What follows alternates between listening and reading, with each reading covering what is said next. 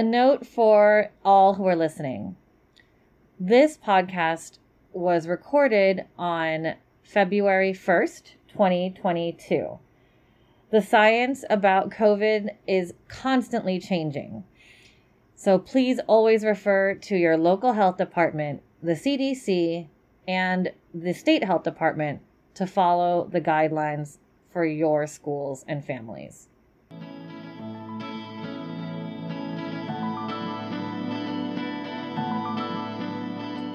Welcome to Fireside Chats on the Young Mind, brought to you by Old Firehouse School. I'm Dorothy Stewart, founder and executive director of Old Firehouse School, and I am here with Alex Dutton, the program director for our Lafayette campus. Today, we have the great pleasure of interviewing Dr. Monica Gandhi. Dr. Gandhi is an infectious disease expert from UCSF. She is a frequent expert guest on local and international news channels concerning COVID. Dr. Gandhi has an MD from Harvard and a master's from UC Berkeley in public health with a focus on epidemiology. Currently, she is a professor of medicine and an associate division chief of HIV, infectious disease, and global medicine at UCSF. Dr. Gandhi, thank you so much for agreeing to do this podcast. Thank you. This podcast is dedicated to a group of people who have been fairly ignored during this COVID crisis. I'm talking about preschool children, their parents, and their child care providers. We are seldom mentioned in the media or in public health pronouncements. And frankly, a lot of us are feeling confused and unsupported because guidance for the age group we serve is different from that for the K-12 population, which gets most of the attention. We are trying to follow guidance from our local public health departments, but are experiencing pushback from families when our policies differ from that of the public schools. So we would really like to hear your point of view on several important issues. The first question that came up when we asked directors and parents to write to us was the fact that we've all heard about the possibility of later diabetes, the research on that with COVID, and we were confused about that. We're concerned about that. We also heard the early news reports linking COVID to multi-inflammatory syndrome. What is your assessment of the risk you see to the population of children 0 to 5 years old in contracting COVID? And what is the reinfection rate, if that happens, for the Bay Area's very young children?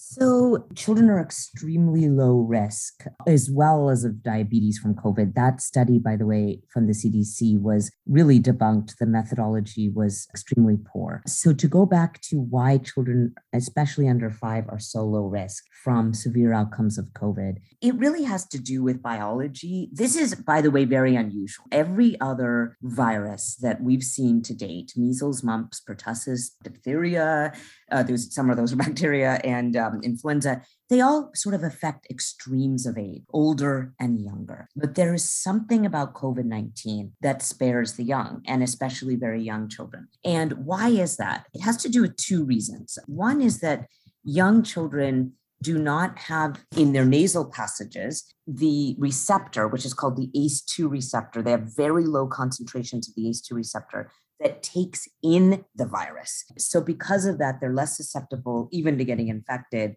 and certainly to getting what you need to get sick, which is having high amounts of virus in your system. The second reason, and this was covered in a Nature article really beautifully about innate immunity, but a lot of the pathology or why we get sick when we're older from COVID has to do with our immune response. It's why we use steroids to actually calm down our immune response in severe COVID in the hospital. That's a mainstay of treatment.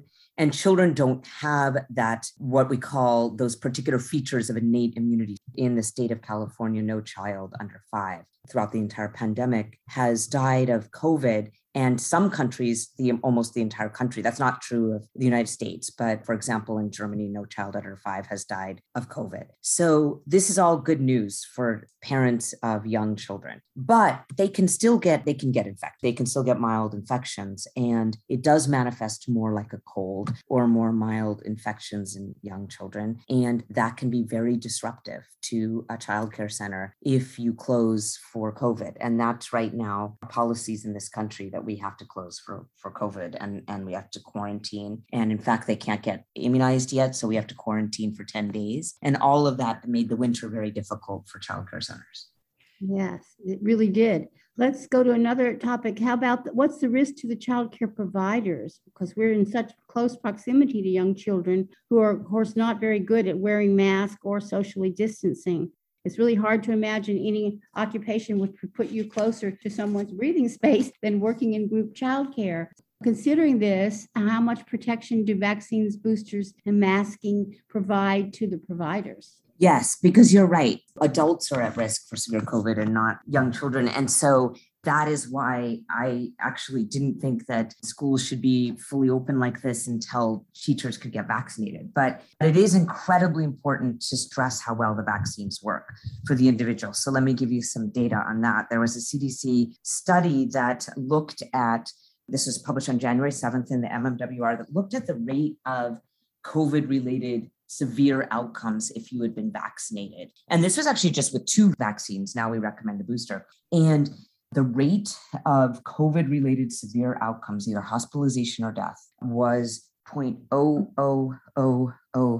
So that's 4 zeros and a 3. If you had even 2 doses of the vaccines, adults who were most at risk of getting those severe outcomes, they were those who are severely immunocompromised or those over 75 with multiple comorbidities, renal insufficiency, lung problems were 2 among the most prominent risk factors. So what that means is, boy, these vaccines work extremely well. And you really are protected from what was so scary about COVID, was severe outcomes with the vaccines. And I think we haven't touted and told people how well the vaccines work enough. Personally, that's what I think. And then second is that there was a study from Israel just last week that showed us that you don't get long COVID symptoms if you have a breakthrough infection after vaccines, or at least your long COVID symptoms are equal to those who have never had COVID at all. And this is a very large study that was summarized in Nature and just shown to us last week. So long COVID doesn't seem to happen if you're vaccinated with a breakthrough, and the vaccines work extremely well. So I think teachers should feel protected. Wearing masks during times of high circulation of virus, I think, is prudent for the teachers. But our circulating rates are going to come down like they have everywhere else with Omicron. So we just have to get through a little longer.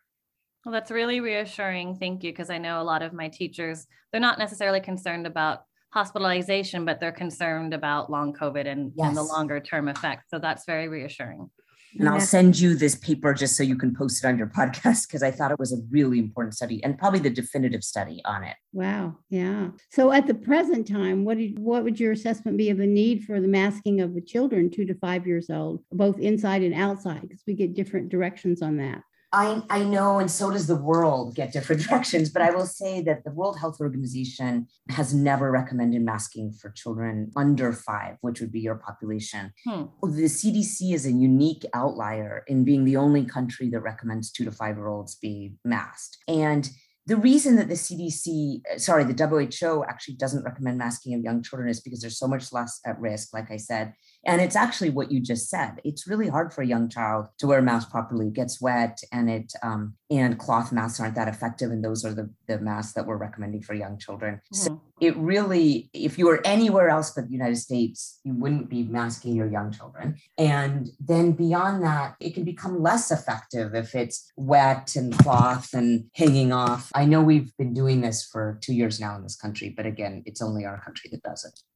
I feel like the masking, and I've been told this by the public health department, that at least in our school, we have not had classroom transmission. We've had individual cases, but we've not had classroom transmission. And our health department has told me that that's not what they're seeing in other schools where masking is less often used in the classroom. So I do feel like we have seen at least that no children are getting very sick, and we're not having to continue to close the classroom, because I think that's the issue for a lot of families, is that the masking at least protects their children and doesn't maybe trigger more closures, because that's where we are right now, where every time we have one exposure, we have to close a classroom down for 5 to 10 days. I think that's very fair. With the current rules that you have to close the classroom, which is what the current rules are for daycare centers, to avoid that mask makes sense to me. I'm just pointing out what the rest of the world does. So my next question is, if you were a childcare provider,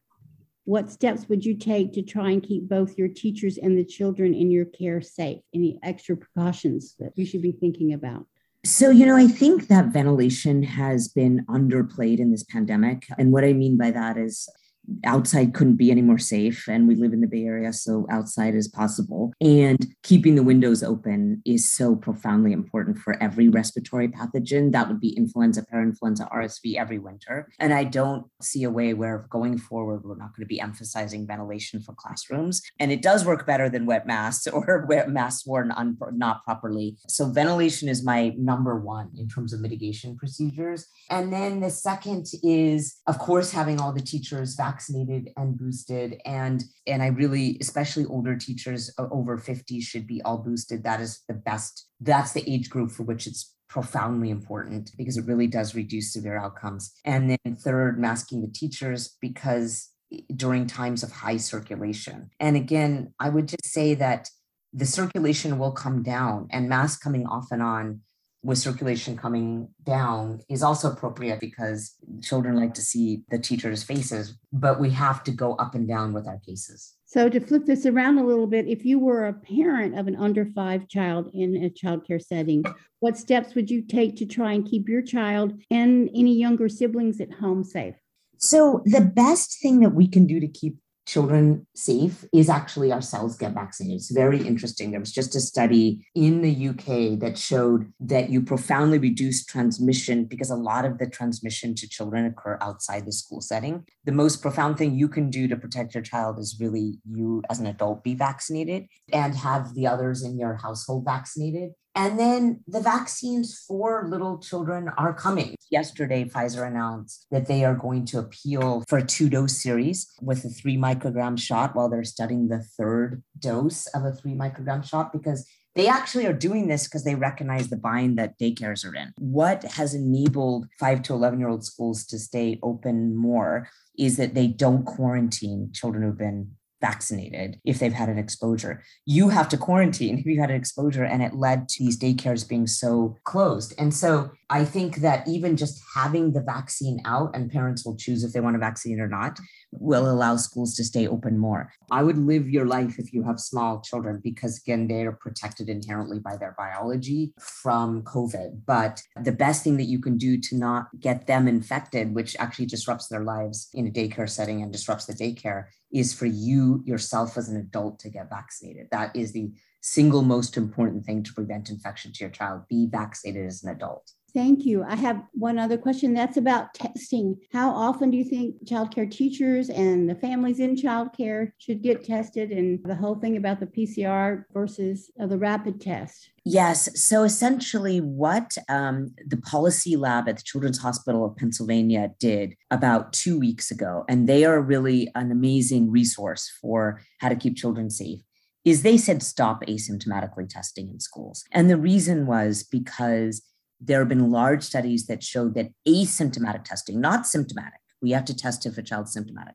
but asymptomatic testing did nothing to reduce transmission in schools because you just pointed out the problem with the tests. Someone could have a antigen test that is negative one day and positive the next day, or even positive 4 hours later, if they had enough virus in their nose. And PCR is too sensitive. It picks up little bits of virus in the nose that may not be clinically significant either to the child or to be able to spread. So because of the limitations of our tests, we haven't found a benefit of what's called asymptomatic testing, like weekly surveillance or biweekly surveillance. Because of that, the CDC hasn't caught up with them, but the Children's Hospital of Pennsylvania has said no more asymptomatic testing in any school setting. Now, I don't know what it will take for the Bay Area to catch up with that, but San Francisco has, for example. So we don't do asymptomatic testing in our schools. We do, because of the CHOP guidelines, we do what's called symptomatic testing. So again, only test if someone's symptomatic. I have a child in school here. And if a child is symptomatic, then they have to test. And stay out of school, of course. So that would reduce absences. And I really think the policy lab is correct on this. And I think all schools in the spring semester are going to stop asymptomatic testing. Thank you. Okay. So Alex, you have some follow-up questions. There are just one or two questions about the vaccine. So I can hear that it's starting to roll out. And Any thoughts about, you know, what do you think the timing will be? And we have a couple of kids now that have had COVID. Do you think them having COVID is going to affect when they should get the vaccine? Yes. So I think the timing will be, at least according to Pfizer yesterday and the FDA, end of March when it would be available. And it would be a tiny dose. It's 3 micrograms. What 12-year-olds and up get is 30 micrograms of the Pfizer vaccine. And what 5 to 11-year-olds get is 10 micrograms. So it's a very small dose. And it would be 2 doses for very little ones, 6 month to 2-year-olds. And then it'd be 3 doses between 2 and 4. Now, in terms of having had COVID, actually having had COVID, which a lot of children have, is very protective against future reinfection, to be fair. And in fact, there are many places that are not going to roll out the child vaccine or are only doing it for those who have not been infected before. I think what this country will do, though, is recommend instead that you get 1 dose if you've been infected before. I think that's what they're going to do, or at least that's what I would recommend. And I would wait 3 months after infection, 90 days before getting the dose, because you can get too high of antibodies if you've just been infected, and you can have more side effects of getting a dose. So that's the recommended period for the CDC, 90 days before you get a dose. And then just another question about quarantines in general. Like, do you see that as being something that we will continue to do, whether it's 10 days, 14 days, 5 days? Do you think that that's going to continue to be helpful in keeping people safe? So I have to say that, again, the Children's Hospital of Pennsylvania Policy Lab also said eliminate quarantines. And the reason that they did that is you saw how disruptive it was. Mm-hmm. If a child's had an exposure, keeping them out 10 days, and that's the requirement if they're not vaccinated, is extremely disruptive. Even 5 to 11-year-olds can come back sooner than that because they can get vaccinated. So it really is a risk versus benefit analysis in deciding what we do with COVID. And they've come down pretty hard. And in fact, I think they're going to also this week recommend mask optional for kids in daycares, like we were talking about before. But this is, I think, the place to look to. It's David Rubin at the Children's Hospital in Pennsylvania Policy Lab, and they say no more quarantine. So they started recommending it this winter. But again, a lot of people haven't followed those recommendations. I think spring semester, we shouldn't do any asymptomatic testing nor quarantines if you've had an exposure. Again, just isolate if you're sick. Right. And the world's going to go towards that. Isolate if you're sick. The UK has already made that decision. No more quarantines. No one has to tell anyone if they've had an exposure. It's all kind of going back to where we used to live in the world, which right. is isolate if you're sick. Don't go to school. So just hopefully it moving towards being more endemic. Correct. Yeah. That's exactly the phrase that what endemic management means is managing it like we manage any other respiratory virus, parainfluenza, influenza, RSV, other adenoviruses, and going towards that endemic management will be profoundly less disruptive to society and is indicated when you have enough immunity among those who are likely to get sick, which is adults. And so I know the US hasn't done it, but the UK did it 2 weeks ago. And the European CDC equivalent just put out a series of guidelines that said we need to go to endemic management all over Europe. So the US will do it at some point, but that endemic management kind of just goes back to good old principles. Don't go to work or school when you're sick. Thank you so much, Dr. Gandhi, for your insights. And we're going to use those to inform our decisions, although we are still under the guidance of the public health department. That's right. You're stuck right now. Yes, and it makes your life very difficult. It's not up to us to change the rules, but thank you so much. Thank you. It was great to talk to you. Thank you very much.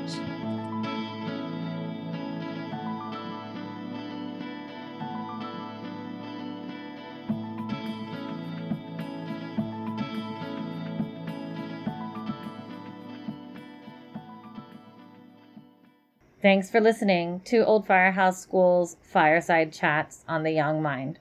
Remember to subscribe to our podcast and also follow Old Firehouse School on Twitter, Instagram, and Facebook. Take care.